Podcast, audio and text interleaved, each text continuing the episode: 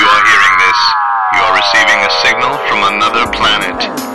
Fanboy Planet. Watch anime chicks with inflatable breasts. You might be a Trekkie. Sit back and watch as the uber geek goes and kicks it up a notch. Turn to the letter F in your dictionary and add this word to your vocabulary.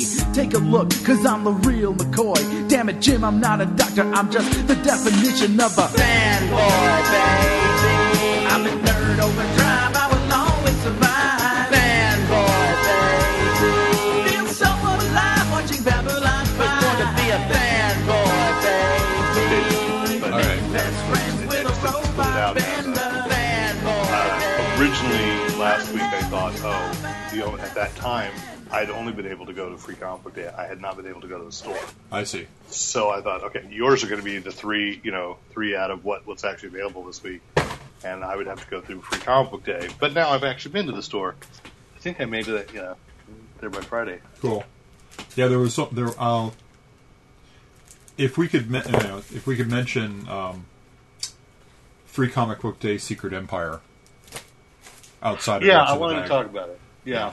I think that's worth talking about because I think it really is a a good introduction to what they're doing right now. But uh, none about. Uh, let's just roll in because I, I realize almost everything I want to say right now Ah. or ask would be something that we're going to talk about in five minutes. Fair enough. So, hey, if you're just tuning in, hey, this is Derek McCaw, editor in chief of FanboyPlanet.com. Tuning in, like someone just stumbles across this podcast, Man. and across from me, uh, uh, across the ether, uh, podcasting, recording from the Brett Cave. It's Rick Brett Snyder. That's right.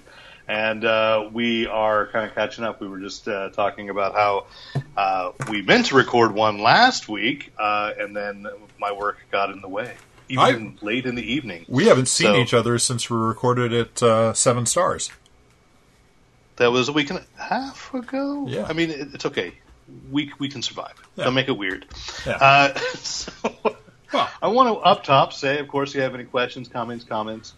I said comments twice. Ha! Questions, comments, criticism, commentary. Right into editor at fanboyplanet.com. I do want to hear back from people. You can also find us. You can tweet us at fanboyplanet. You can also find us on. You can write comments on articles on each and every page, and you can also find us on Facebook at Fanboy Planet. So uh, that's uh, that's where we go. Of course, you probably found this on on Google Play and uh, Apple what Apple Podcast and whatever.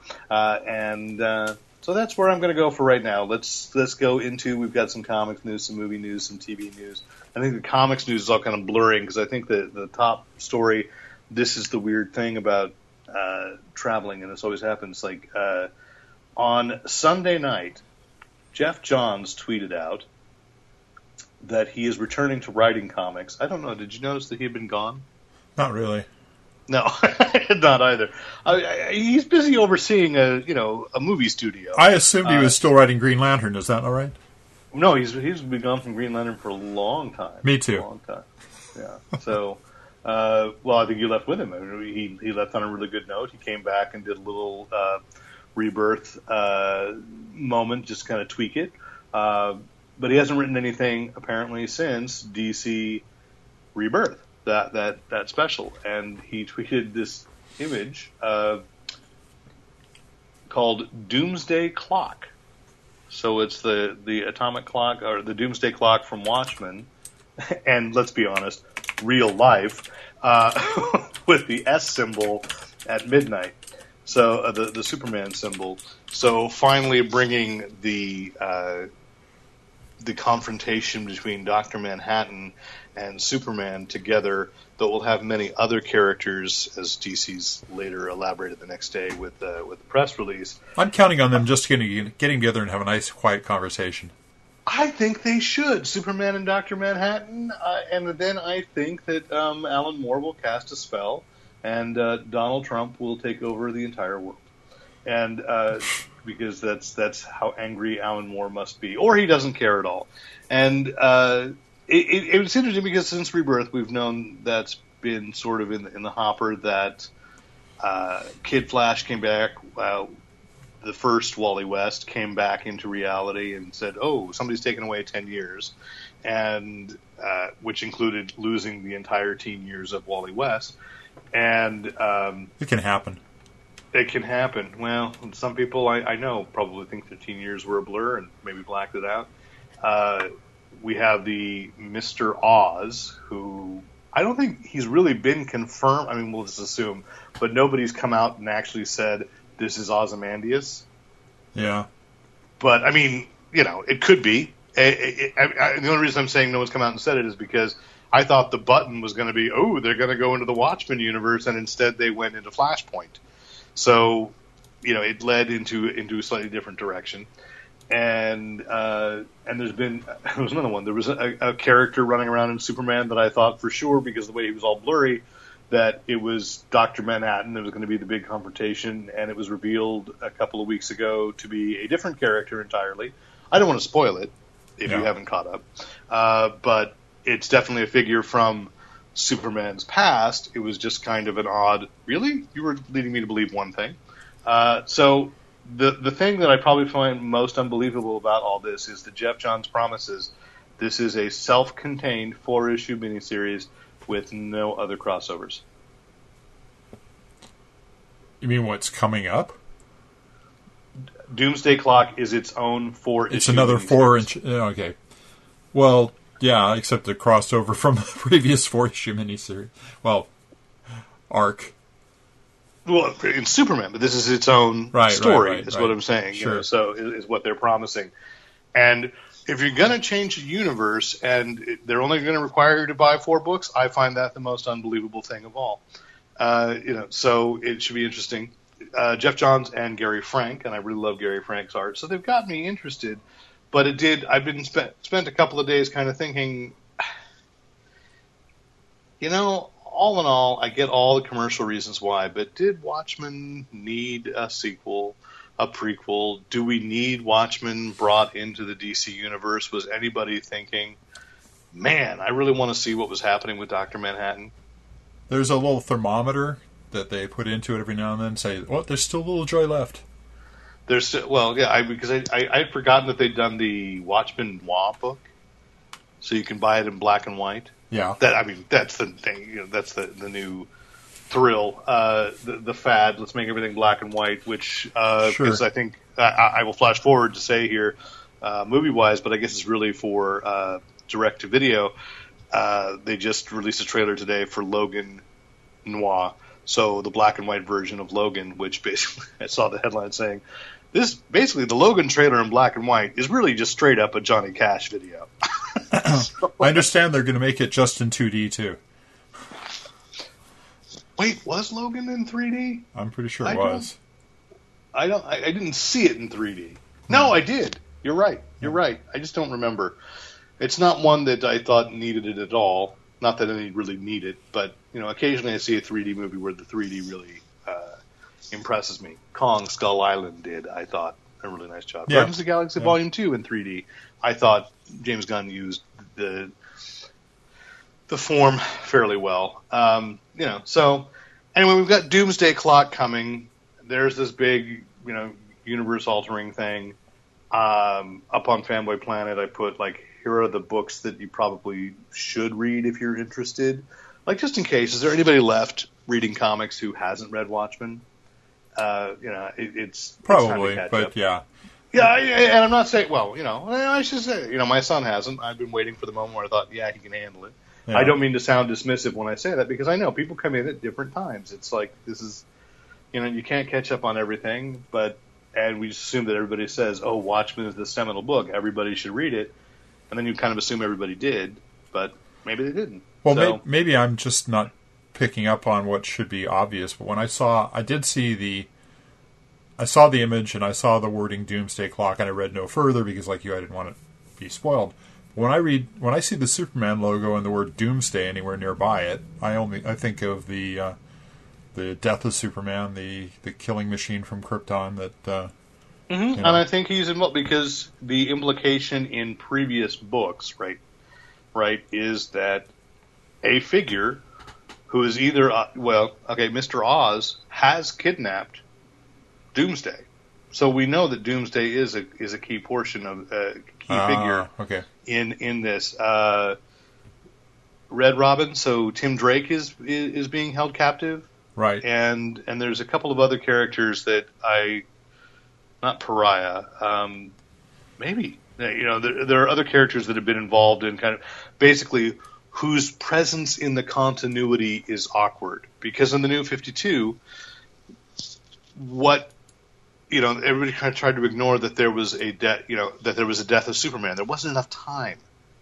for doomsday to have appeared and and killed him Right. and uh, and so they tried to re- rephrase that. Apparently, in the re- recent rewriting as well, uh, Dan Jurgens has said flat out that Superman and Wonder Woman never had a physical relationship, despite a book that lasted two years devoted essentially to their physical relationship. Right. So that continuity is gone because now it's a different, older Superman. And maybe you've been, I think you're a little closer, more up to date. Maybe I just need to ask my son. The other Superman, the new 52 one, Right. have they really established now with Mxyzptlk having brought the uh, post the post crisis uh, Superman back to continuity? Right. did that younger one exist at all anymore? Because no one in Metropolis seems to acknowledge there was another one. Yeah, I I have not seen them address that head on other than the fact that they haven't just means that perhaps it didn't exist anymore. See, it's so confusing. It's like I- don't I was- don't ask the question if you don't want to hear the answer, you know. When I was writing out, explaining what had led up to Doomsday Clock, it was another one of those moments where I'm, I'm just like, oh yeah, yeah, yeah. If I were just getting into comics, no wonder people just want to watch the movies, and no wonder people wish the movies were better. And then I think, you know, uh, I mean, the TV version of the Flash is doing its best to to be as convoluted in its in its continuity as any good DC universe crossover, but still, uh, it, it it's kind of complicated, and there is a lot of look over there. Pay no attention to the Superman behind the curtain, Yeah. um, which in some ways I think is happening with. I, you know, I wanted to talk about Free Comic Book Day, but you brought up specifically one of the books out of Free Comic Book Day, and, and Let's Go Out, which is also controversial over on the Marvel side, which is Secret Empire, where uh, Marvel released a statement a couple of weeks ago. Marvel, I think it was Axel Alonso said, you know, we know you're upset about Secret Empire. We know, but we ask you to be patient and wait for the end of Secret Empire. And in the meantime, buy, you know, I mean, it was it was taken as, oh, meanwhile, buy Secret Empire, uh, and in eight months, at the end of it, you'll get the end. You'll, you'll get the story you want. And so I realized that a lot of Secret Empire is kind of convoluted when you start going back over to Marvel with uh, Secret Wars and deciding who remembers what Yes. and it's just it's just gotten just as bad as DC in terms of which not to say I can keep it all straight, but if you were an outsider coming in and saying, okay, what does Miles Morales remember about living on a different Earth where the, when there was uh, Peter Parker who died, but here's Peter Parker over here, uh, you're getting a spectacular Spider-Man, which I mean, you know I'm sure you got that pre-comic. That was the back of Secret Empire, wasn't it? Yeah. Um, was the Spectacular Spider-Man, which looked great, but then it also made me think, I don't even know what point in his life that's supposed to be. And then anything that calls attention to the fact that Mephisto wiped out Mary Jane's and Peter's wedding, ju- marriage, just ticks me off because it's like you've never adequately explained why they broke up, you know. So anyway, Or what she Uh, said or what she said. or, or what Mephisto, yeah.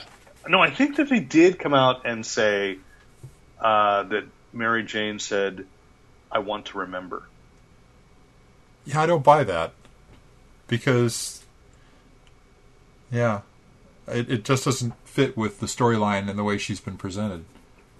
I know. Well, but I mean that's because I think one writer thought that, and a bunch of other writers didn't. I assume So- I assumed that it would meant that, we, uh, that that she would have said, "But we'll still be together around each other," that sort of thing. But yeah, they wouldn't be total strangers. Yeah, yeah. So let's talk about the Secret Empire, or the Free Comic Book Day what you thought, you know, what what worked, and is it still serving its purpose? Well, I, I thought the Secret Empire book itself was a was a good introduction from any level as to what's going on in the series. I thought it was it was it was risk taking to to use the art style that they did, which was muted reds and blues, Now, almost grays. Here's my question with that: weren't those the opening pages of Secret Empire number zero? I don't think so. I'd have to go back. And it may just be that you're right. They use these muted panels that I thought I'd seen from the number zero. You know that I I felt like I'd read them all, but that's because I know I'd read Secret number zero and number one, so I already Right. knew what was going on. But I think it's uh, leaving that aside. The idea that this is you, free comic book day. You want to tell good. You want to tell stories. It's best if you can tell a whole story, but you know the DC and Marvel rarely do. And to have this one with the intriguing last shot of Captain America doing something where we've been led to believe he shouldn't be able to do right now. Um, I thought that was a nice tease to get people, even those that uh, don't regularly read comics, to go, "Whoa, what's going on here?" and maybe look into it. And, I, it was it was tied in with Secret Empire. Uh, I'm sorry, with Spectacular Spider-Man as well. Right, that was the backup. that was the second second half of the book was Spectacular Spider-Man. It was second half. I'm I'm Yeah. I'm blurring like which books uh, you know were double stories, who did uh, a number you know a full full issue. Um, because a, a lot of company publishers did use these as chances to be samplers of their of their stories uh, of what was going on, and I just lost track. But I, I enjoyed this, the Spectacular Spider-Man. yeah, I think if that was the only one, eh, if I would say one success, I it's interesting. Marvel, The Secret Empire, because that's the controversial book that everybody's talking about. Yeah, show what that story is about, and then Spectacular Spider-Man is yeah. I could imagine going in, and especially if you were excited about Spider-Man: Homecoming and picking that up and thinking, well, he's older, but it's it's funny, you know, and, and it looks like a fun book. And I personally love Chip Zdarsky and love what he did with Howard the Duck. So I am, uh, I find myself suddenly going, all right, I could, I'm okay with a Spectacular Spider-Man revival if Zdarsky, you know, is writing as funny as uh, as he did with Howard. Uh, it, it's interesting, and the idea of, of the young Peter Parker, who I always think of as a young superhero, being dissed by by millennials, you know, was a is a clever twist. So I'm- yeah. I'm down with that.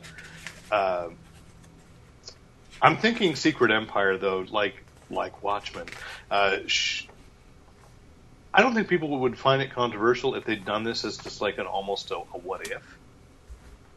Um, yeah, you know, it, it kind of. I suspect at the end of it all, it's going to be somewhat of a what if because it's going to be it's a cosmic cube story.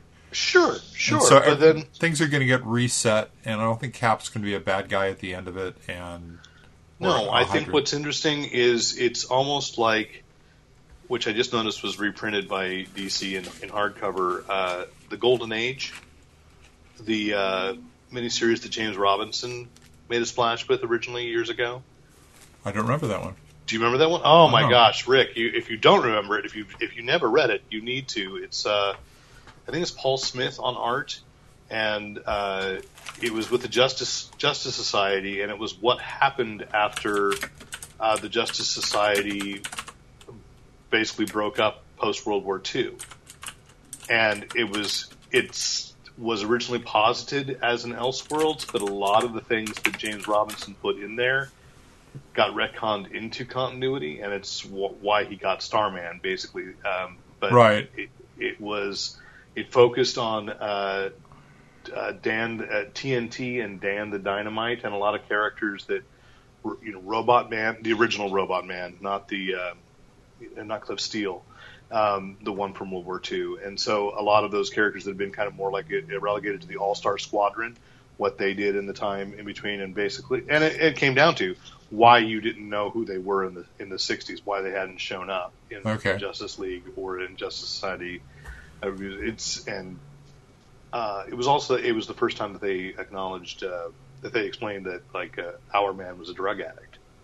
that Miraclo had, you know, had, was, was making Rex Tyler, uh, you know, keep making him addicted, and and so all those little things kind of seeped into continuity later. But it, but that's what um, Secret Empire reminds me of. Really strong, cool story that people wouldn't be upset about if they weren't, if the news wasn't telling them Everything ahead of time. this is this is Yeah. what's happened to Captain America. He's Yeah. a Nazi. Uh, he's an alt Hydra. Um, He's a black man.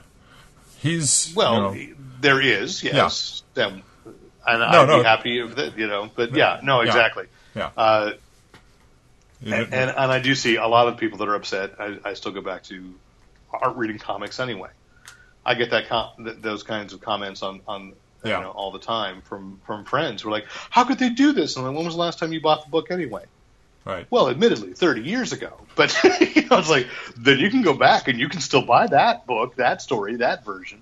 You know, uh, this is this is interesting. And you picked up the DC book. Now, I uh, it was the Wonder Woman Rebirth, right? I ha- I haven't actually read it yet. I, neither have I. I just assumed.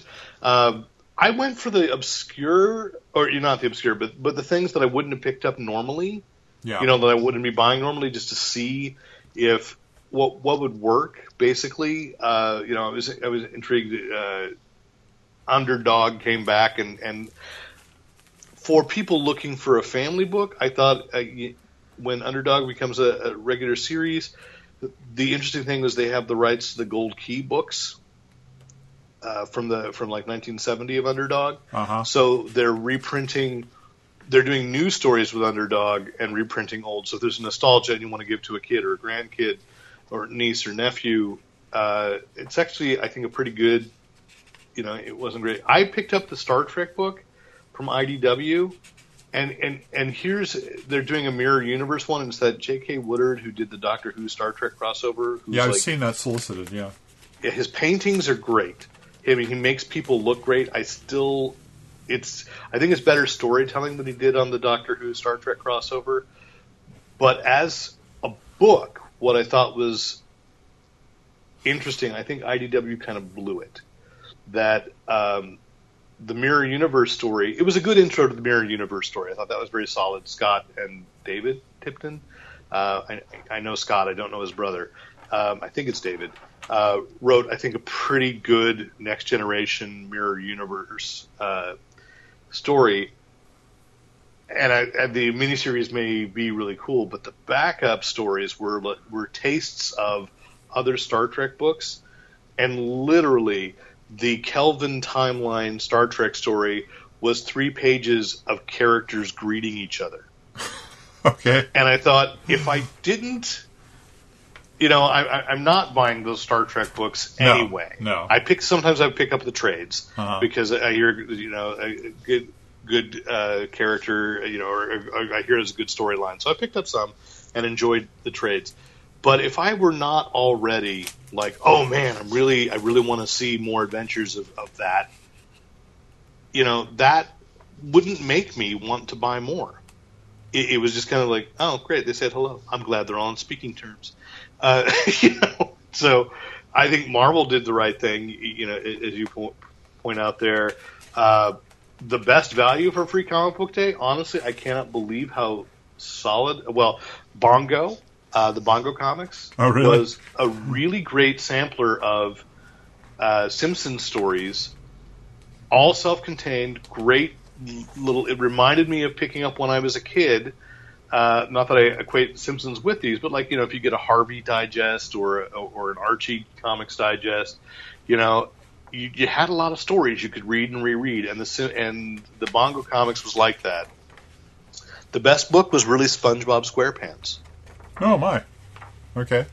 huge story, great mocking free comic book day. So kids get it was like Mad Magazine's parody of, of, of free comic book day, set in Bikini Bottom, uh, in which on the first page they literally called out Diamond for being a monopoly, and I was like, wow. I mean, it was just it was just bold. It was great, but it was also a really high quality book and for being free. Like the paper stock was thick. Uh, you know, there was a lot of care and detail into the packaging of it.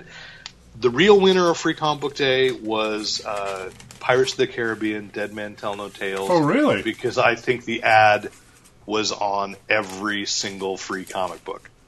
Oh yeah, definitely. Yeah.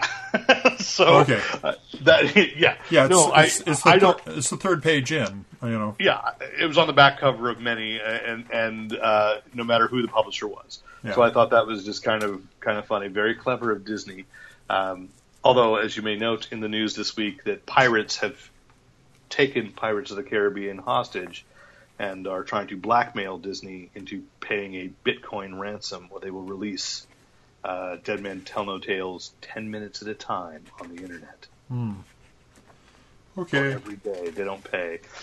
I'm like, yeah. Anyway, So, uh, so uh, I had one other one other book that I did pick up that I thought was really good from Marvel uh, was the Guardians of the Galaxy uh, Free Comic Book Day, oh yeah, yeah, yeah. I All picked that new. up as well. and I thought it was it was nicely blended. It was you know, it is the Marvel team. It's the same thing as the other. What was it? Were there just three? The last time we did what's in the bag, there were Yes, there were three Guardians books. So here's a here's four in one month. Um, but uh, they With incorporate a good one-off story. no, and Yeah, they, which they- led into something else. and they Yeah, which- incorporated a number of aspects of the movie that you didn't normally see. Like uh, you get to hear his uh, his cassette tape do Freebird, and you know yeah, just just uh, nicely nicely integrated with the movie again to get people coming out of the movie come in and buy a comic book and a, a good little Avengers tease in the back. They're bringing Diamond back, uh, Luke Cage. Uh, Diamondback Defenders. is coming Defenders, back. Defenders, not Avengers. You're right. Defenders, um, back from uh, well, it's Heroes for Hire. There's a banner in uh, Heroes for Hire. Well, in the and he's one, one of the villains of the of the Luke Cage Netflix. Oh, yeah. so that was yeah. Thanks to Marvel Comics Unlimited. I actually, for the first time yesterday, on the train into work, read Luke Cage uh, Power Man uh, issue number one. oh wow. So That's actually did the I pr- now read read the origin story and uh, and the first appearance of Diamondback. The So, prison breakout. Yeah, yeah. Uh, I gotta say, I think uh, despite some uh, stereotypes, that book actually still holds up as a really good read, Yeah. and it was a nice surprise. So. Yeah, to be honest, I going back into old Iron Fists, I have not enjoyed as much. But uh, Luke Cage, I'm going to thank heavens for Marvel Comics Unlimited.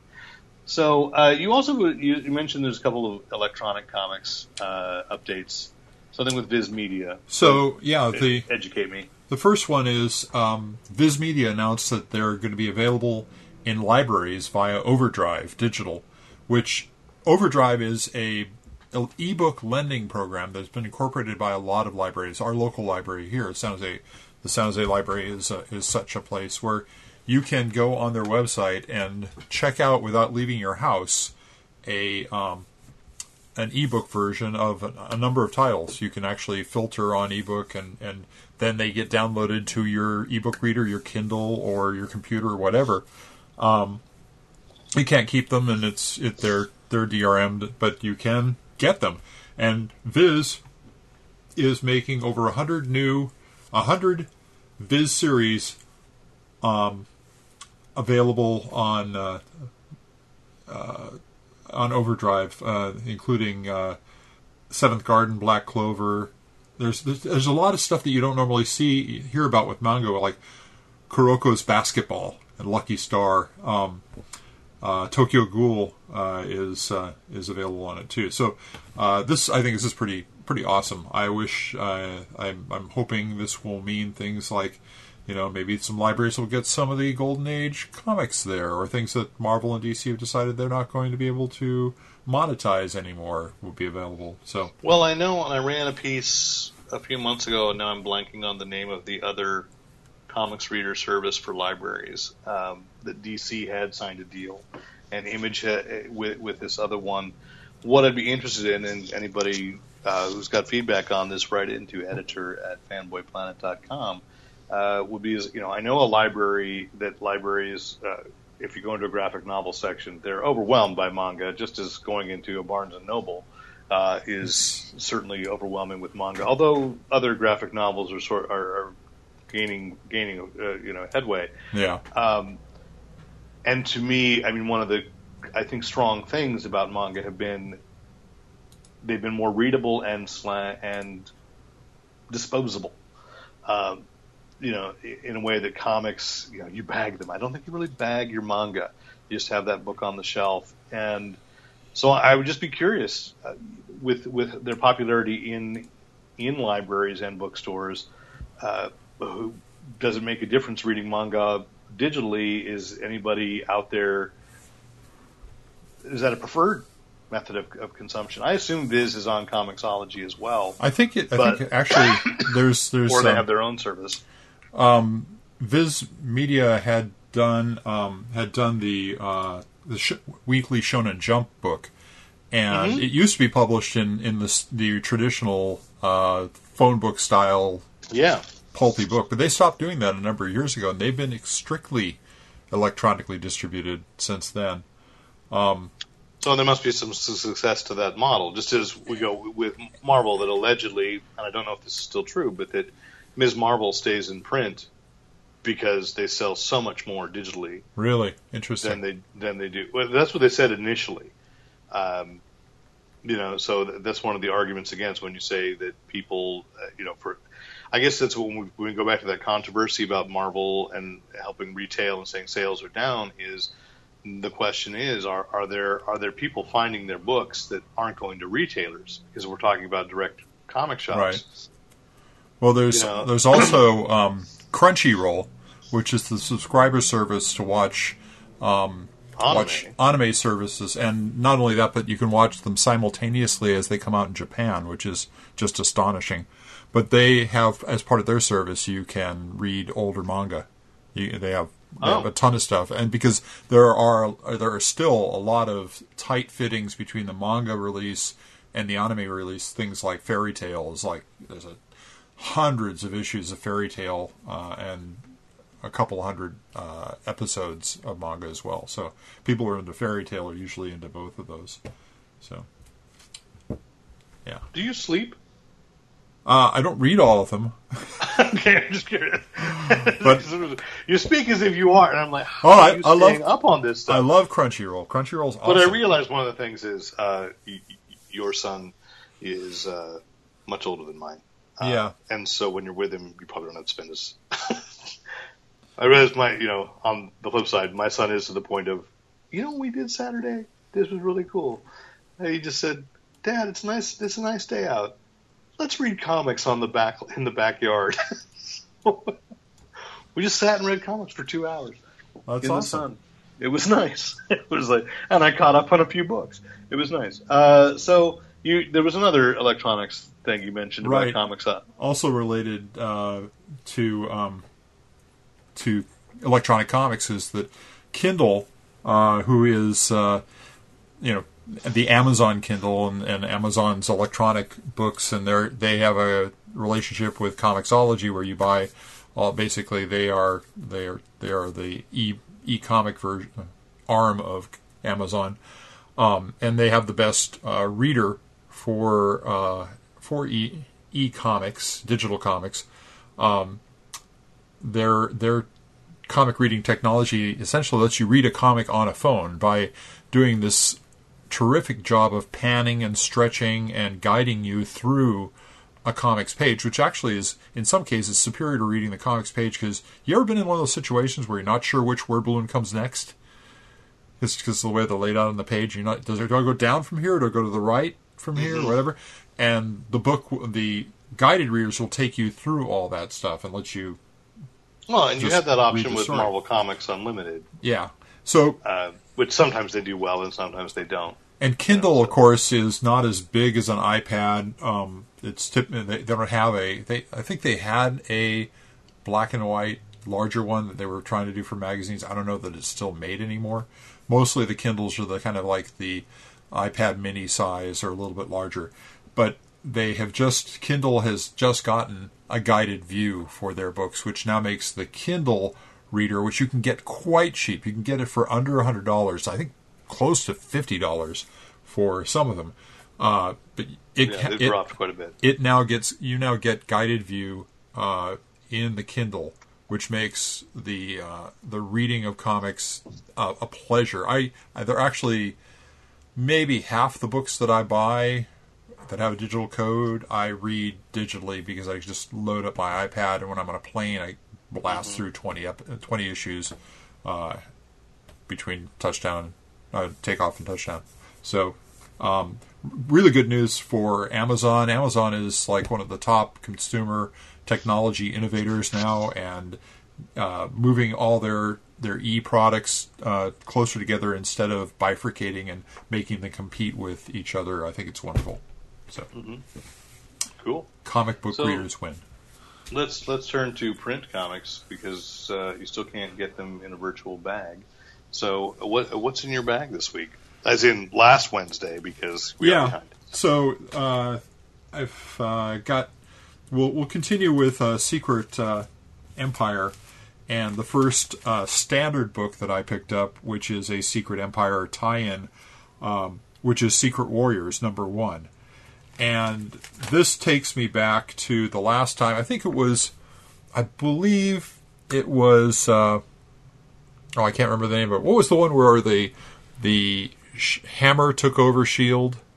and uh, the villains were running. What was Oh, what was the, we we've lost track of our cross. I can't remember the I, I had Dark, no, Dark Not- Reign? yeah I think you're I think you're right I was thinking of dark I, I kept wanting to say Darkest Night and that was wrong um, no, no. Dark Reign yeah basically in that you had Hammer taking over Shield and one of the major point plots was that Nick Fury went on the run and Nick Fury is well known for uh, he's in better homes better safe houses and gardens Um, he had all these safe houses all over the world, and he had a list of what he called caterpillars, which were superheroes that had not yet graduated from being um, people with powers to actually being superheroes, that he activated.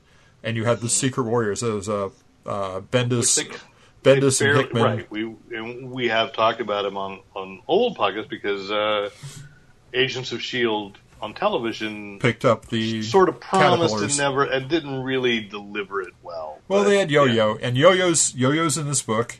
Um, and Good, good. Uh, yeah, like the- basically the the uh, the concept. I think they actually carried through with a number of uh, of Inhumans as their secret warriors, but it was kind of Yeah. muddled because they were also chartered with saving the Inhumans from uh, dastardly plans. Anyway, uh, this book you've got Daisy Johnson, Quake, uh, as the uh, stand-in for Nick Fury, and she's actually doing pretty good. And then the mix of characters. You know the mix of characters in this book. Have you have you glanced at it or whatever? I didn't pick it up.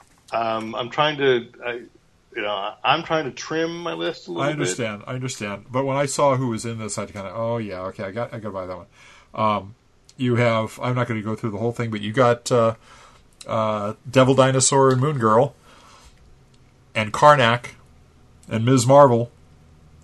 That's all I'm going to say. It- Oh no! See, that's right. I remember Perry at Elusive Comics and Games uh, actually asked me if I wanted this book, and it only t- it ticked me off a little bit yeah, that they were doing it because I like Ms. Marvel in Champions, yeah, and and so I like I don't want another book, uh, and- which you know I'm still reading and loving. Uh, by the way, Moon Girl and Devil Dinosaur, I think it's it, it's great, and I'd like to know what it's what the sales on that are, but uh, no, it, I'm sure it, it's good. I'm just It's uh, gonna be it's gonna be a fun book. I'm gonna enjoy it, and it's also uh, whoever's doing the layout. I don't know. I guess it's primarily the people who are doing the layout are probably the art, artist people or uh, artists. Um, but the way that Bendis and continued by Hickman broke out the chapters in the book is is the same way. You've got the same kind of layout.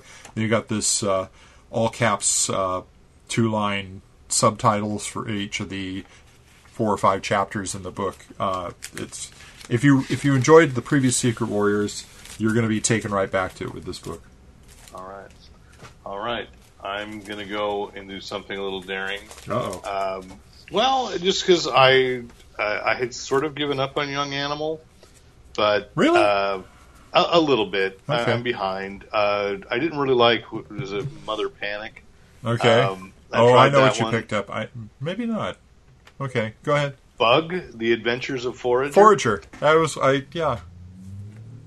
I'm I'm fascinated. You know, I, I now I'm wondering if that's why uh, Bug disappeared from the Guardians of the Galaxy.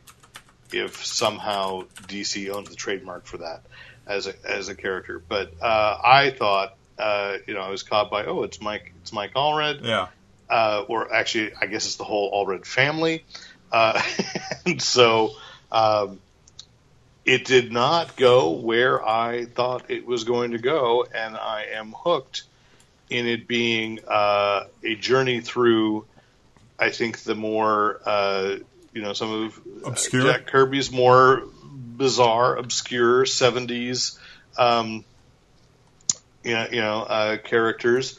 I, and I had forgotten. I- I'm, I'm going to say when there's a there's a thing that this includes there are there are mo- there are things here that are teasing that uh, he's going to uh, well he this issue he encounters my strangely favorite version of Sandman, which Neil Gaiman's Sandman ruined.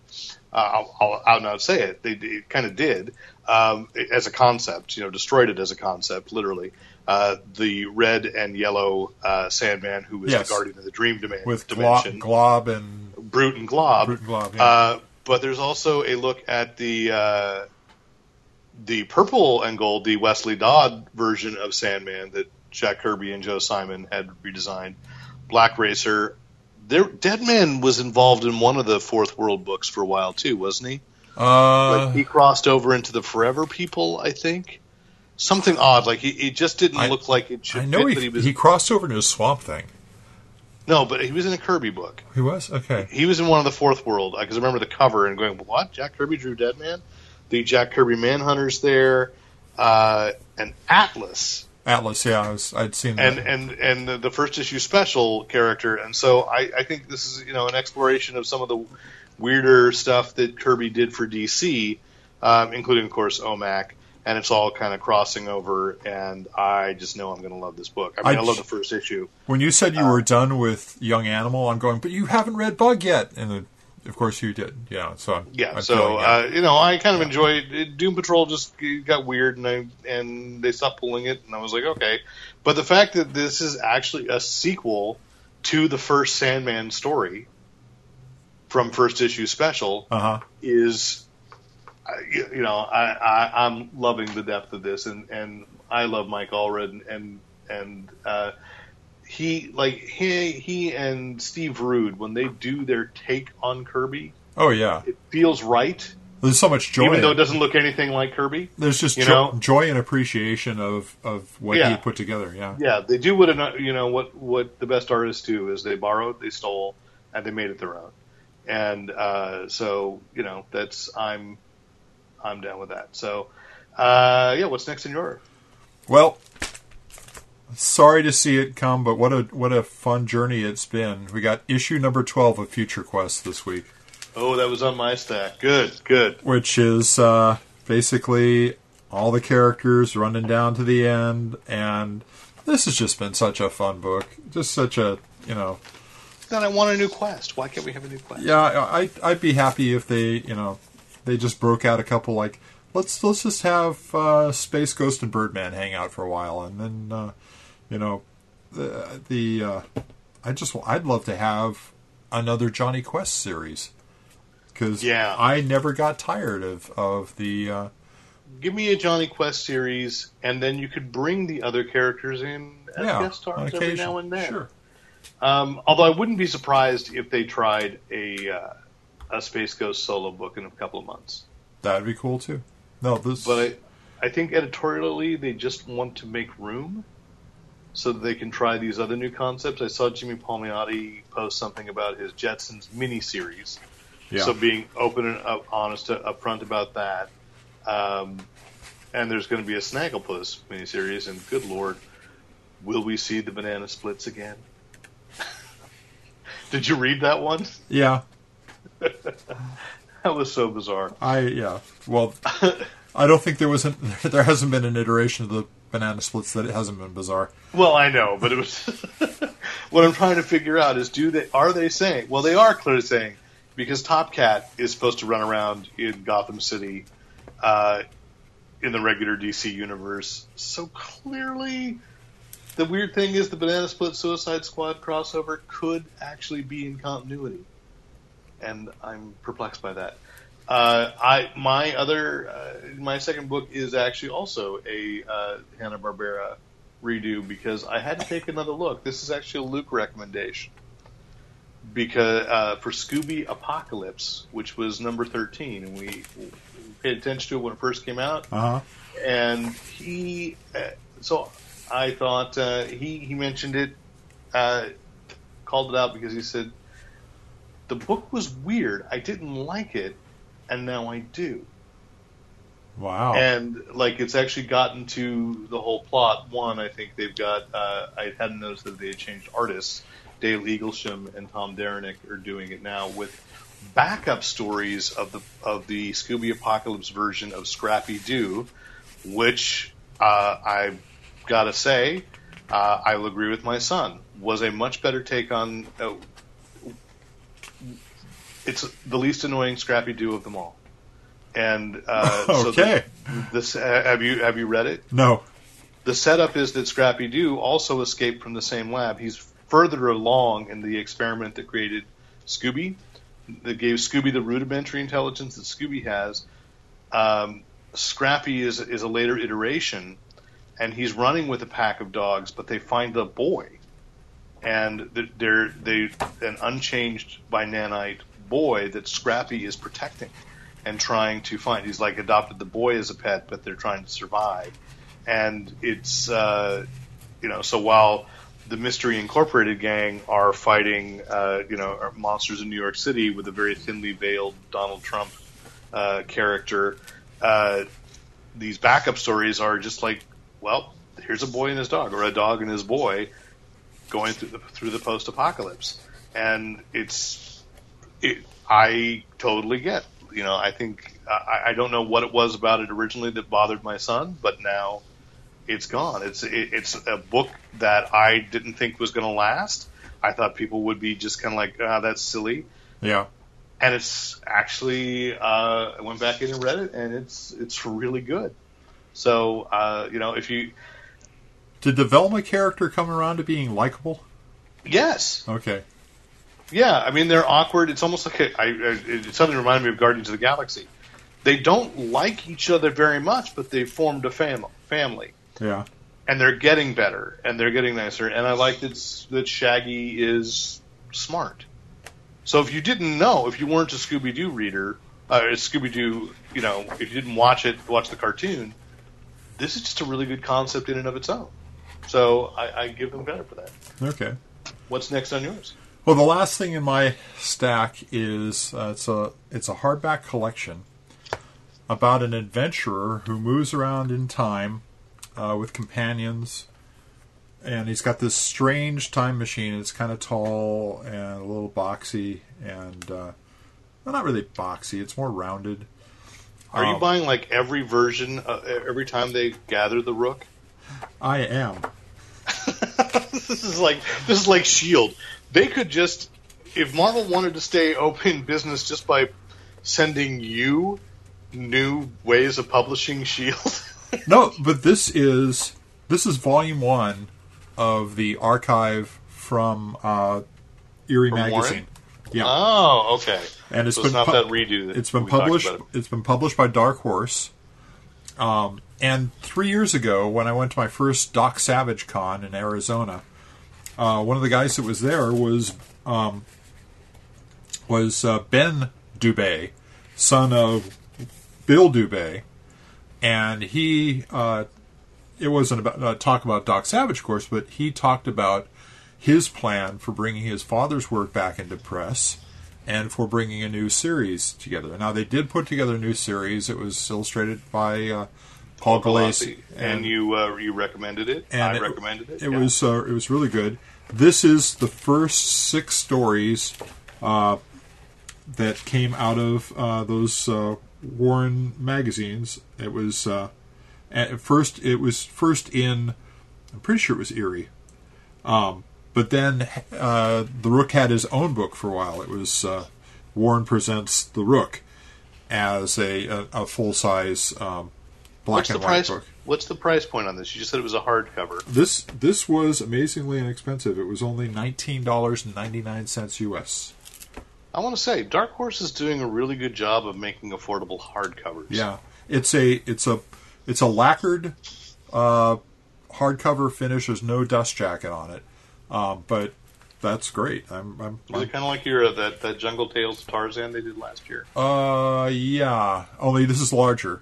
It's it's a it's a bigger. It's more. It's the size that the uh, magazine pages would have. Oh been. yeah, sure, right. Because Yeah. we should call that out for people that don't know. Eerie, uh, these black and white Warren, they were magazines, not comics. They were But they were larger. what's yeah. what's super cool about it? It's got an introduction by by Ben, talking about um, a number of things, including the fact that they had a fully painted uh, Rook cover that was done by Paul Gulacy, um, that got edited when it actually made. They cut out all the background stuff, so they reproduced the cover in full here. They have a gallery, full color gallery of all the, the covers from the the books that were um, that were published that are represented in the uh, in the in volume one, um, and you get in each one of the stories you get the full layout of what was in the magazine, including uh, side articles and advertisements and letter pages and you know so it's really kind of cool to to it's look a real archive. yeah, you, you hear Dear Cousin Eerie, a Rook contest. You know, there's all kinds of neat stuff in here. So real, real, um, well done archive. Really, an archive, not not just a cleaned up set of stories, but a real archive of this. Volume one just came out. Volume two comes out, I think, in another three or four months. They got to pace it. Yeah. Uh, last on mine will be then just uh, people get ready for the trade paperback of the Star Trek Green Lantern crossover, Ah, which I, I think uh, is a little bit stronger than some of the other Star Trek crossovers have been. Um, because I like that the Star Trek Green Lantern uh, is creating its own continuity. I know I've mentioned that before. So Stranger Worlds uh, it has finished. So the sequel it'll come out as trade trade paperback called Stranger Worlds. There is one on uh, trade paperback now called The Spectrum War. That was when the uh, Lanterns first went over into the Kelvin timeline, uh, or a parallel timeline to the Kelvin timeline. Um, and this one uh, has, has involved basically what the, the Guardians had not yet gotten around to creating uh, the Green Lantern Corps in this universe. And so these extra dimensional lanterns have to race to find find the battery and uh, help uh, fi- the Guardians figure out what they should be doing with, with it. Uh, so, and of course, you know, you've got basically, if you squint, it's it's Chris Pine, uh, you know, fighting alongside Hal Jordan, and it's just a it, it, it's fun. It's a good, solid story, and I like that they've created their own uh, storyline uh, continuity to go forward. I could see a third one happening, and and enjoy it. Whereas I think the many of the other crossovers have been like they close off. You can't really do Doctor Who and Star Trek that closed off. Legion Superheroes and Star Trek that closed off. It was a nice one off. Way back when X Men and Star Trek it closed off. You know, so this is one that goes on. I don't know how Planet of the Apes and, and Star Trek uh, or in Green Lantern uh, will do. You know, but anyway, uh, it's my last recommendation there. Let's talk a little bit about movies. This just in today, uh, great geek news that Simon Pegg and Nick Frost have announced they're creating their own production company called Stolen Pictures, and Nice. they're actually Nice. they're actually not uh, writing and directing themselves. They're basically producing scripts they like and are not even going to be in their first one, which is called Slaughterhouse Rulez with a Z at the end. Uh, Slaughterhouse Rulez uh, about an, an elite prep school uh, that that apparently is super competitive, super snobby, and then a hellmouth appears. so, so the basically useless upper crust children of of British society have to fight demons. So uh, it should be interesting. I just like you know these are guys that well, they don't get I- saved by the geeks. It's not you know the. I, I don't know. I mean, Yeah. it might be. It might be. You know, there's not a lot of news. It just said, oh yeah, we've we've already got our first film uh, lined up. And so I just think it's great that these guys who are, of course, fan favorites. I honestly don't think that I've seen a movie from them uh, or with them in it uh, that you know whether it be starring, uh, you know, if they've written or directed that I haven't loved. You know, certainly the Blood and Cornettos trilogy, uh, Paul, way back when that love letter to Comic Con culture. Uh, you know that they're they're putting their money where their mouth is, and then and I think it's great, giving other people a leg up, and I think it's really cool. News that I wanted to talk about last week is uh, that uh, Fox is moving forward with their New Mutants film, uh, which they did announce today. Uh, Their second New Mutants film. Well, yeah, technically, but the first one called New Mutants. Uh, so uh, they did they confirmed what people have said, speculated for at least a year that Maisie Williams uh, is going to play Wolfsbane. Yeah. Uh, what's it? Ron, what's her name? Rahne. Rahne uh, Sinclair. Fran Sinclair. Yeah. And Anya Taylor Joy is Magic, and Anya Taylor Joy is uh, the heroine of Split, and also in a movie that I really want to watch, but I'm but it's one of those that I'm really afraid uh, will creep me out if I'm watching by myself. The Witch Mm, I haven't seen or that. the VV Itch, uh, the way it's the, the way the, the font goes. Um, it's like a 16th century Puritan, you know, witch story, and apparently she is tremendous in it. She was really good in Split. I'm just surprised. I, I shouldn't be surprised 'cause I think you know Fox just messes with their continuity, what what mutants are where, but um, because she seems older, but I guess magic magic aged Illyana She aged when uh, she was in the demon she was dimension. magically aged. She was stuck in the demon dimension. So uh, I think she's got the strength and the spine. Uh, James McAvoy will not be in New Mutants, but uh, Michael Fassbender uh, will be. They announced today that Magneto will. Oh, in interesting. Hmm. So I, you know, I was trying to think of that way back when, looking at uh, mentally pulling up my New Mutants Marvel graphic novel number five, four. Um, when they first did it, I can't remember if that was if Xavier was still in charge or if that was that time period There, uh, there was a time Magneto period when first became the leader. After Xavier X-Men was either dead or sidelined somehow, and and uh, and it was one of those ones where really we're He gonna was be taken off to space. we're gonna be le- oh that's right he went off with the with uh, the, The, Shi'ar the Shi'ar. Yeah. um and and uh, we know too much. Stop us. it was um, a, he went off on his honeymoon or That's right. That's right. and uh, and it was always like, uh, "Oh, really? Magneto's going to be leading us? Sure, right. We got to keep an eye on this guy, so we'll let him lead us, so we can keep an eye on him." Yeah, Right, but I don't remember if he was in charge when the New Mutants were formed, or if that, or if Xavier was in that. I think just- it was it was after it was after the New Mutants.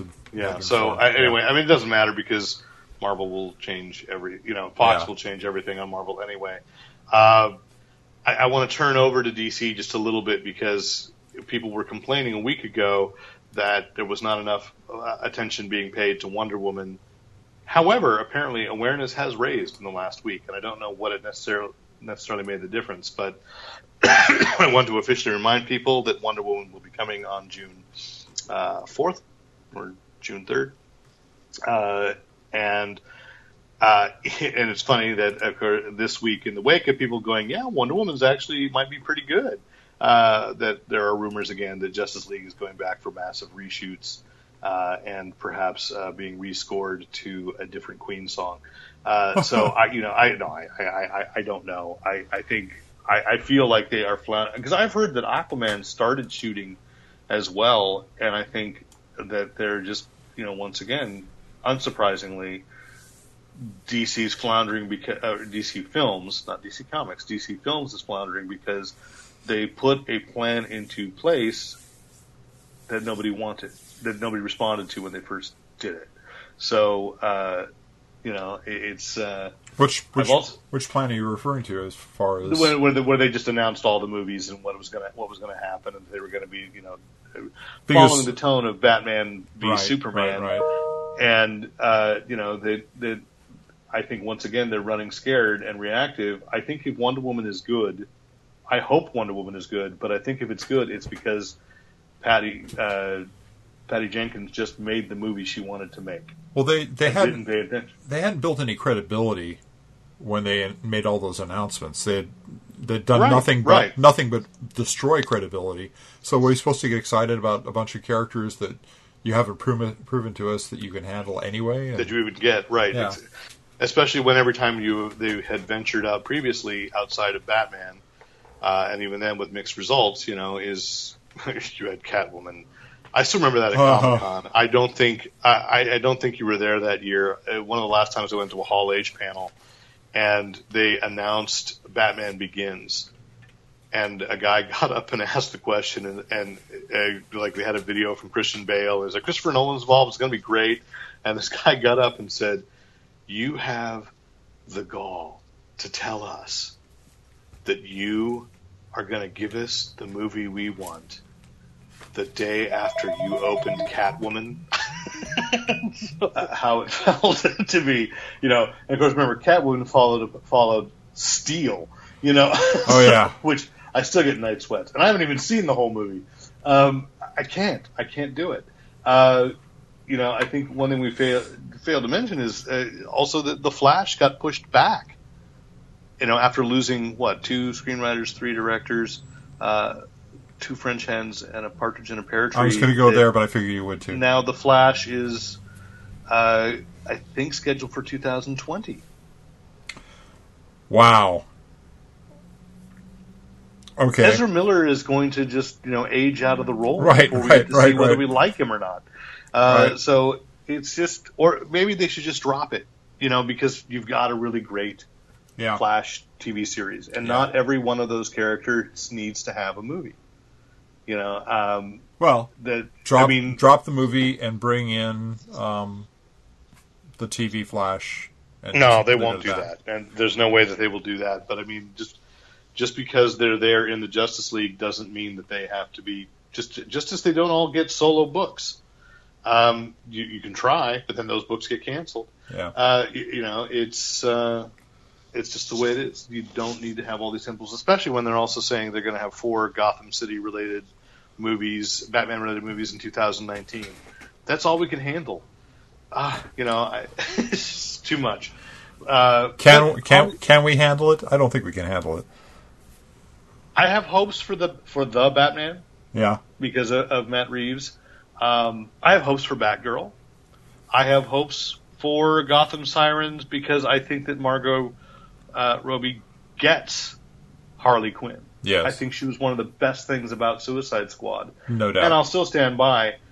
The movie is, is is painful to watch in a lot of places, and yet there are, are yet it's clear that most of the actors really get the characters they're playing.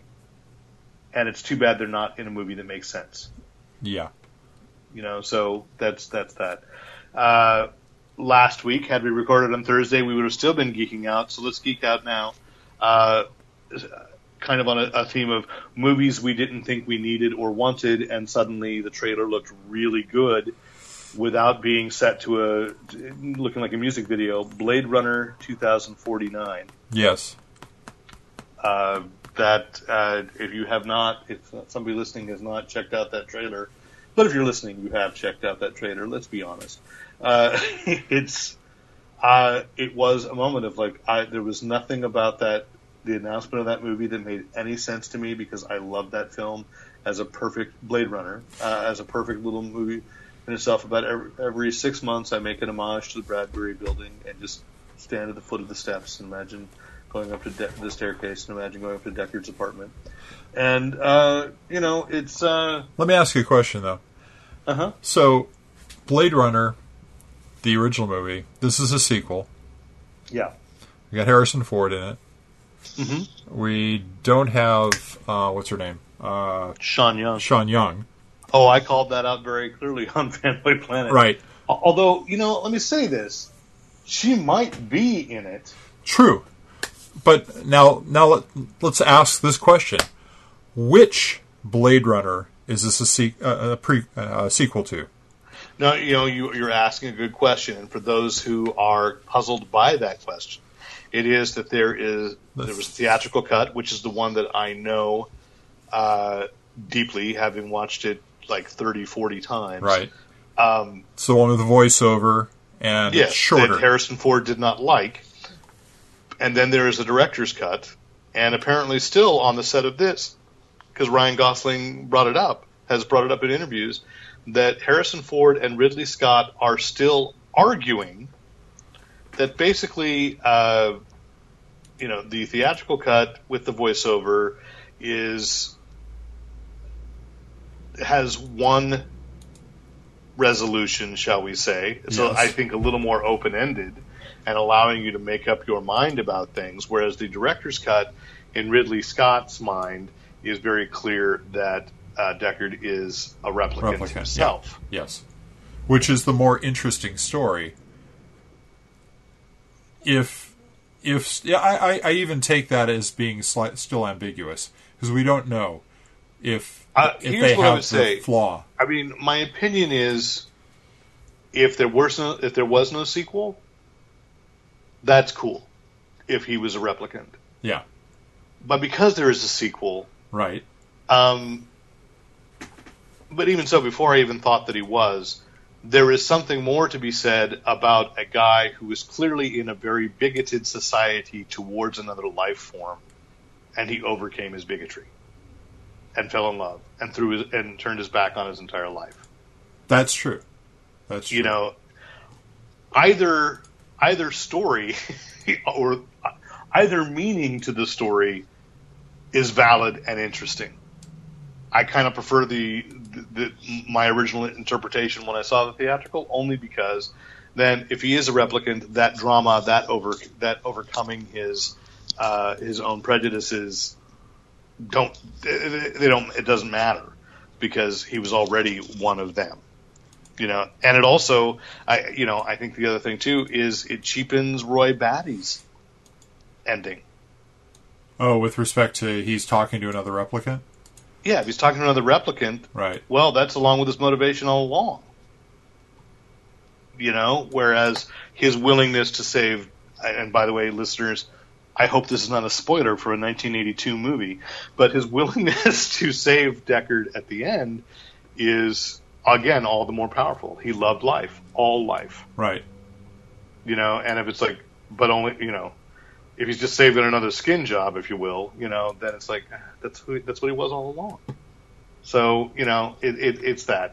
I think the greater character arcs are if Ridley Scott's interpretation doesn't stand.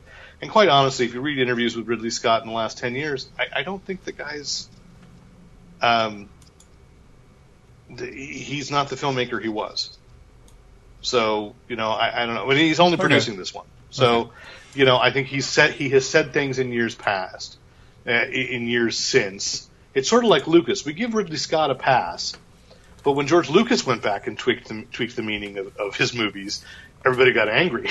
so you know, why, Yeah. why does Ridley Scott get the pass? Well, you Um, you and I can come to a nice soft agreement to each of our own takes on this, and but you know that when this film comes out, there are going to be people who are going to go non-linear because it doesn't line up with their interpretation of the film.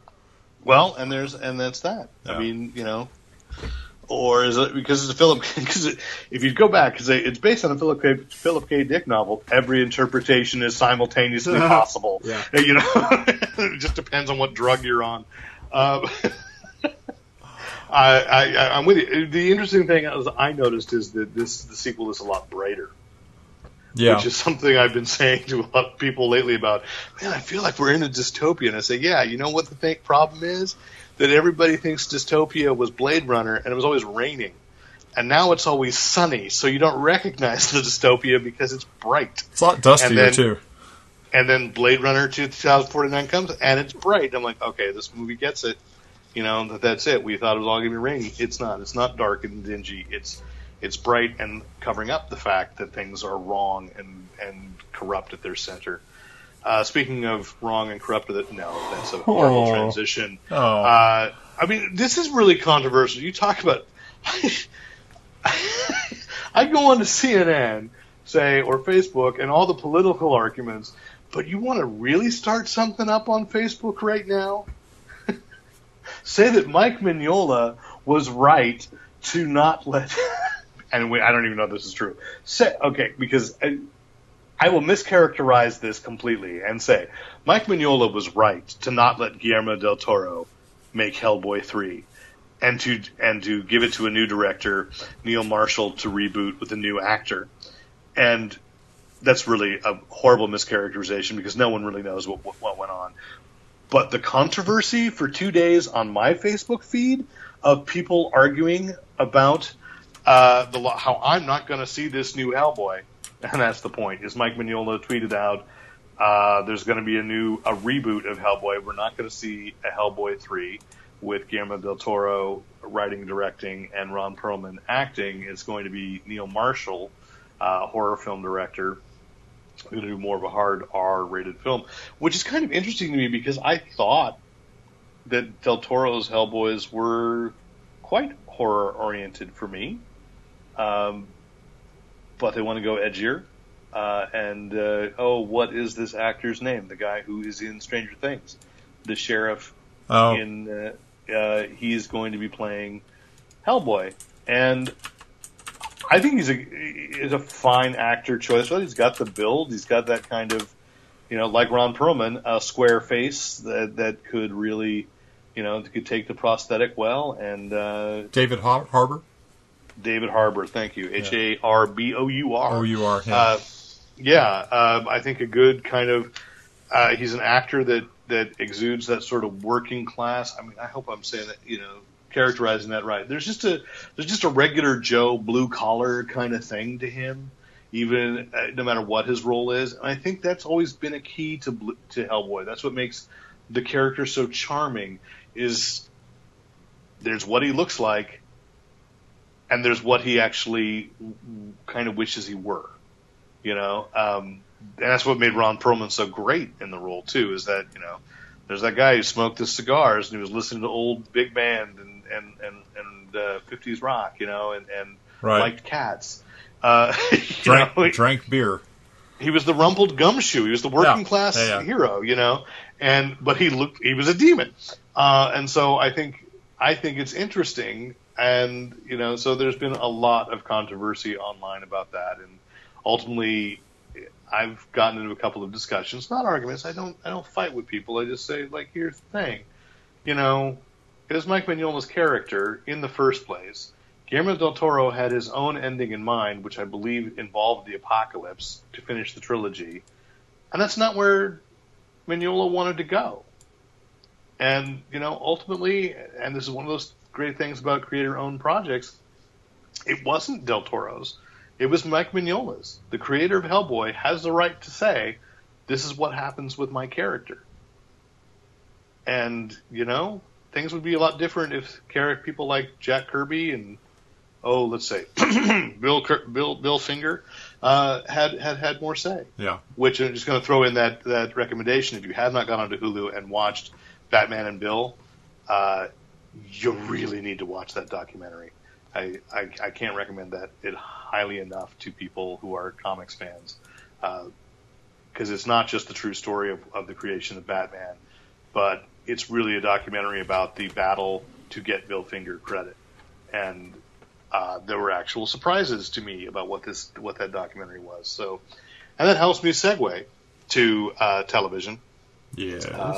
Yes, I'm I'm a little sad that Powerless was canceled uh, with two episodes uh, unaired, which means that I'm probably going to have to buy a Blu-ray set. And it's just funny enough that I'm going to enjoy going back and watching most of those episodes. you were going to buy it anyway. Yeah. I know, but it, but the fact that there are two episodes that no, I wouldn't have seen otherwise, unless they put them on Hulu or the new DC streaming service they're promising us. Uh, you know, I, I'm sad about it, but it does mean that Alan Tudyk, who was killing it as Van Wayne, uh, a character actually in continuity, uh, is now free to join Dirk Gently's Holistic Detective Agency in season two. So he's going to be a bounty hunter uh, on that, and I need to go back and finish uh, season one of Dirk Gently. Not because I didn't like it; it was just because there is too much television all the time. And it's still all on my DVR too.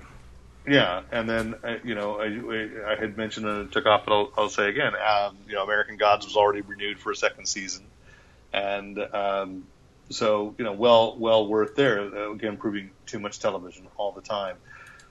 I'm not sure uh, Fox i has uh, the one you should catch because it's a science fiction show coming to Fox. It, it, might go the way of Powerless really fast, but an interesting uh, pedigree.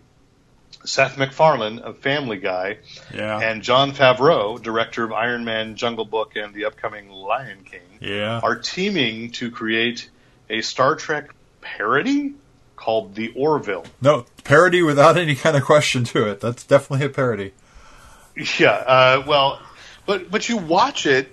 Uh, it's it's an hour long drama or hour long show, not Yeah. a half hour. So Yeah. it's not a science fiction sitcom. No. it's actually a science fiction adventure. And there are fu- clearly Seth MacFarlane. If you watch the trailer, Seth MacFarlane touches definitely his sense of humor. But I could see where there might actually really be um, a plot and I to- carrying I totally believe there's going to be. It's this is the this is the um, moral equivalent of uh, of uh, Galaxy Quest Galaxy Quest. brought brought to TV, and of course it's going to have. I mean, Galaxy Quest had had a, a storyline to it, and there's you know there was tension, there was danger, but it was still laugh out loud funny. And I Yeah. I just love the fact that um, uh, you've got MacFarlane playing the lead and Adrianne Palicki up against as a, a, an ex his ex girlfriend or his ex wife ex-wife. ex wife right right right when the alien's saying, "Oh, we should not be listening to this." Oh, yes, we're going to listen. this is a thing we're going to listen to this yeah Uh, I, you know, because and and I, again, another one. Of the, I love. All of our tensions are high. The arguments that are going on over pop culture stuff. I mean, I had this thing about which burger place is best. today. I'm like, isn't it nice that we can get into a heated argument over whether In and Out or Five Guys is better, and be talking about that instead of treason? you know, so it's it's nice. I prefer Um, to think of it as we retreat to the discussions of we retreat to these discussions, but they get no less heated. That's what's um, Ah, said. yeah. And and so I you know I, I will say my opinion, my defense of Seth MacFarlane is I think this guy has always been a tremendously talented person. I'm not actually a fan of Family Guy, but I think he's tremendously talented he's brilliant and talented and he's lazy, and that's the problem. Like Yeah. you know, uh, Ted, the first Ted was actually a clever idea. I really liked that movie. Ted two, not so much. I didn't see a two. million ways to a, a million ways to die in the West. Clever idea, lousy script editing, and you know, it was just kind of. Um, and I, I feel that way about Family Guy. Whereas I would also say that the record albums, the record albums, huh?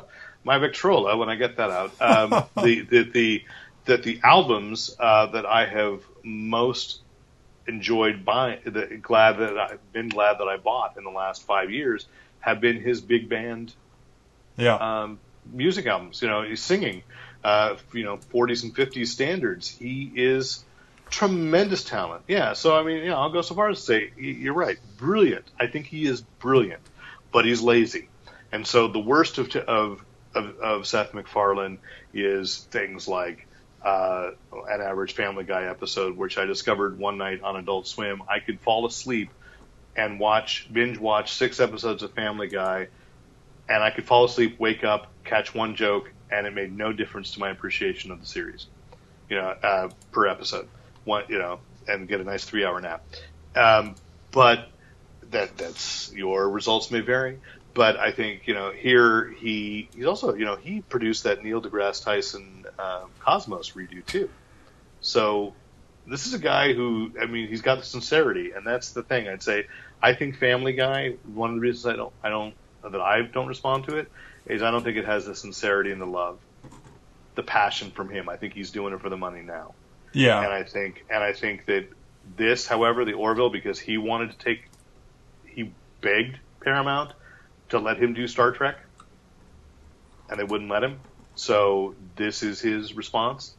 I think there's passion here. I- I, I think this is going to be great. and there's I you just look at the visuals of this thing too and there's so much I mean the ship is interesting it's obviously a takeoff on the the Star Trek universe ships but it's got more it's got a bit of Galaxy Quest in there too the the flying wings out of the back and, and stuff and, and I and also and, and some great character actors in there. And Oh, yeah. I'm really thrilled to see Scott Grimes. What a perfect kind of match to Simon Pegg.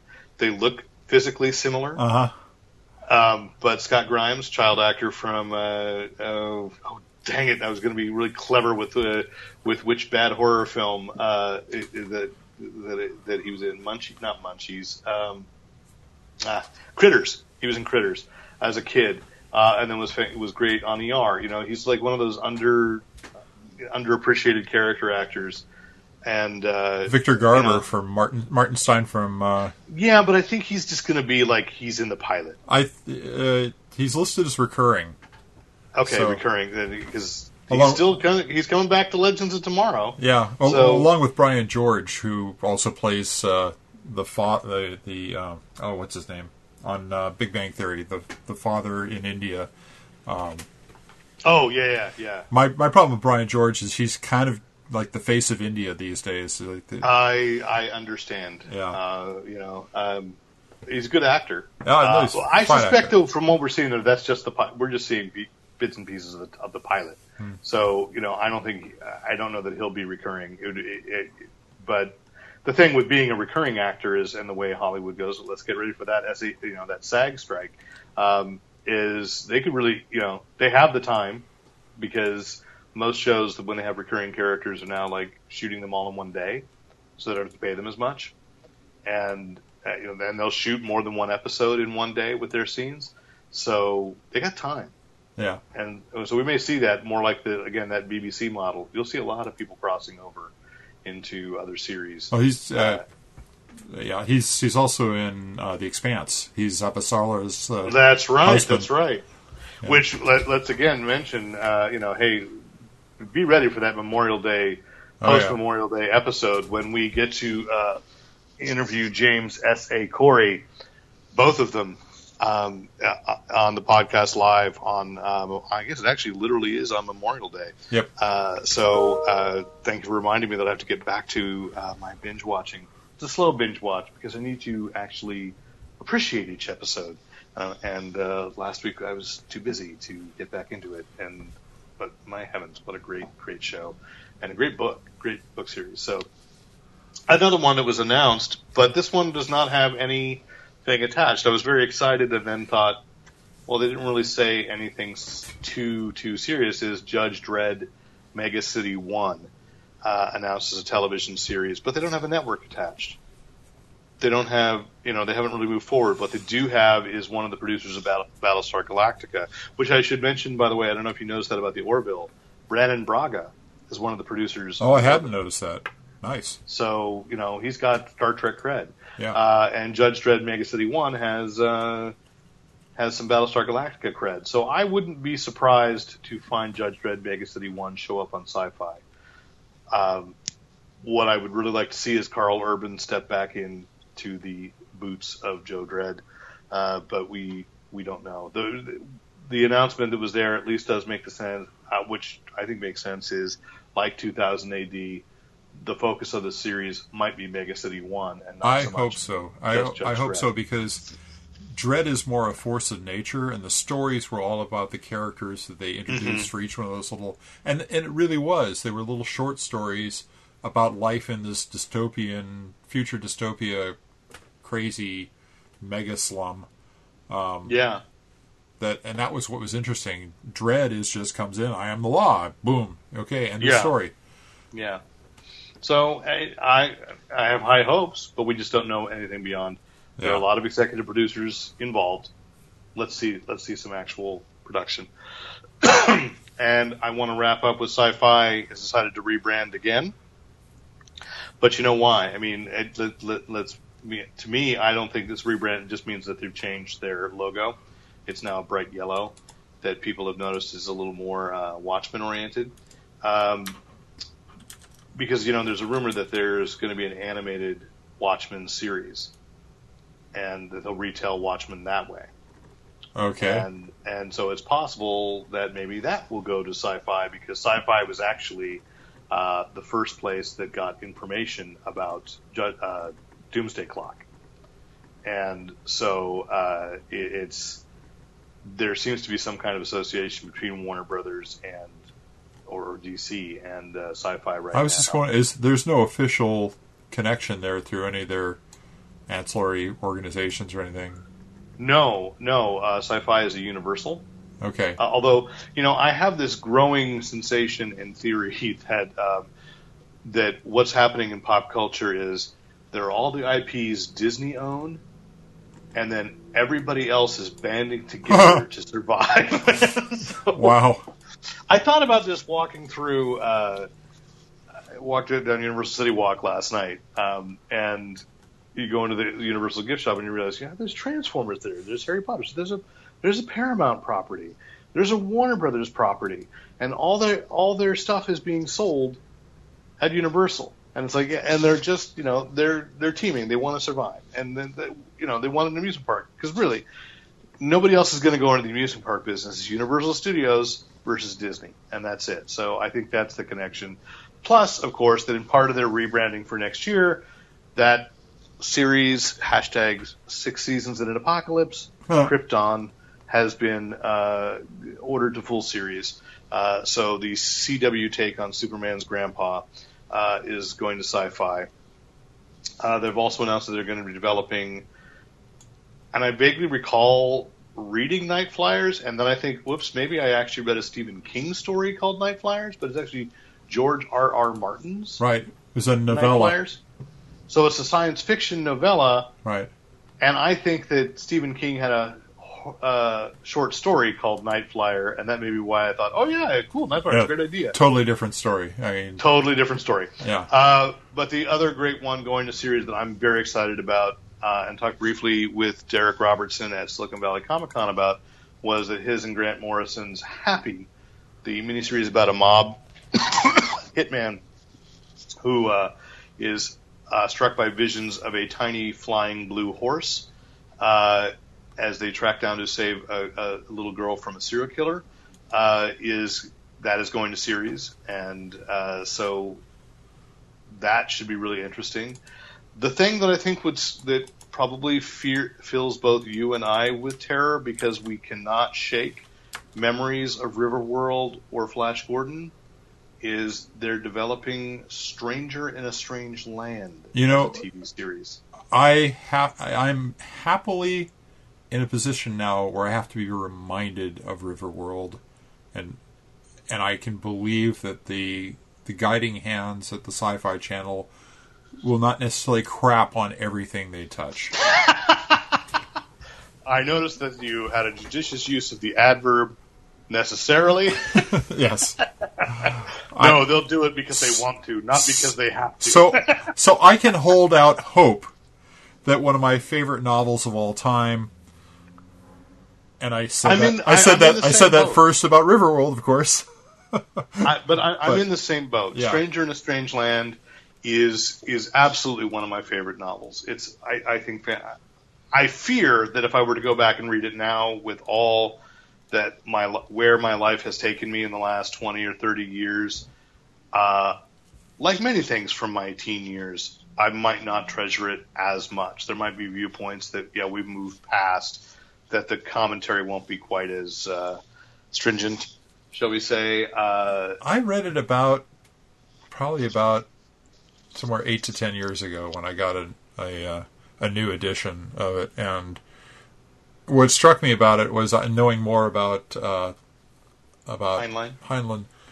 The the his his own background came through closer in the reading for me, but I still loved it. I mean, it was still I, I think I'll, I'll be honest. One of the things that that I think scares me a little bit now about going back and reading it is I did not see it as an attack on Mormonism uh, w- when I first read it, but I hadn't spent time in the Mormon Church, and I fear, uh, and and actually this stands out just because I think that's the, one of the interesting things about the Expanse that that that's the religion that is mentioned quite a bit. Um, but uh, I, I, I fear, I shouldn't say fear, but I think my viewpoint on it will be different now as a book because I, I didn't see it that way as an attack. I, but I don't know that I would have understood it if there if there is an attack. I've read some criticism of the novel that says that it, that that is there, but I, I I don't know. So it's one I want to revisit, but I'm afraid to revisit, and I just want sci-fi to do right by the, by it as a book because it, it definitely uh, influenced a lot of my thinking in, in my teen years. I, you know, as you know, some people read The Fountainhead and um, you know work to destroy America, and uh, we we read uh, Stranger in a Strange Land and thought that maybe we should just try to grok each other, you know, like whatever. Yeah. Um, let's grok. Um, I grok Spock.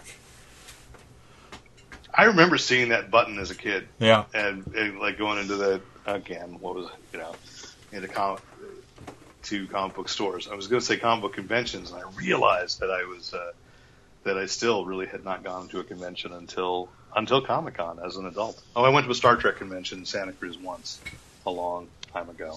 Yeah. Um, so uh, that's that's all I want to talk about this week. Boy, we talked more than I thought we would, but that's all right. We were catching up with kind of a week and a half. Uh, we'll schedule our next one. Uh, I think we can probably fit one more in before we do the Memorial Day. Should be able to. Day-Con, Yeah. Which may or may not, depending on his willingness to speak, feature once again what I think was uh, I got some feedback was a an audience favorite. Uh, Kid McCaw may guest on that podcast. Uh, we shall see. Uh, although I think the focus of the podcast will probably more likely be, of course, talking to the writers who became, who come together and used their Wonder Twin powers to become James S. A. Corey and uh, created The Expanse. So hopefully there'll be some surprises, and we look forward to that. Uh, of course, once again, if you have any questions, comments, compliments, commentary, criticism, write into editor at fanboyplanet.com. If there's anything we talked about, say you haven't ever read Stranger in a Strange Land or Watchmen, and you cannot find it at your local brick and mortar store, you can, of course, use the handy dandy Amazon link on Fanboy Planet and order that and many other things. And we get a tiny kickback from that. You know, there was nothing uh, that I pushed on Think Geek this week.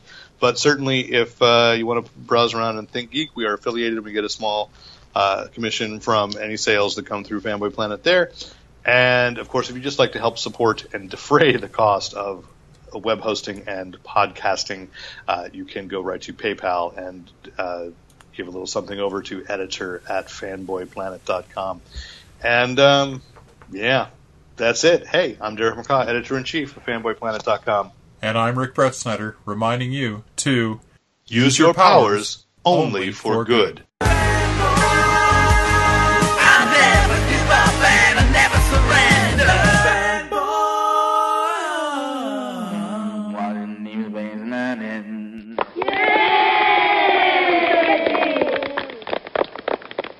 thanks once again to the great Luke Ski for use of his music in this podcast. Visit Luke Ski at www.thegreatluke, L-U-K-E-S-K-I, dot com.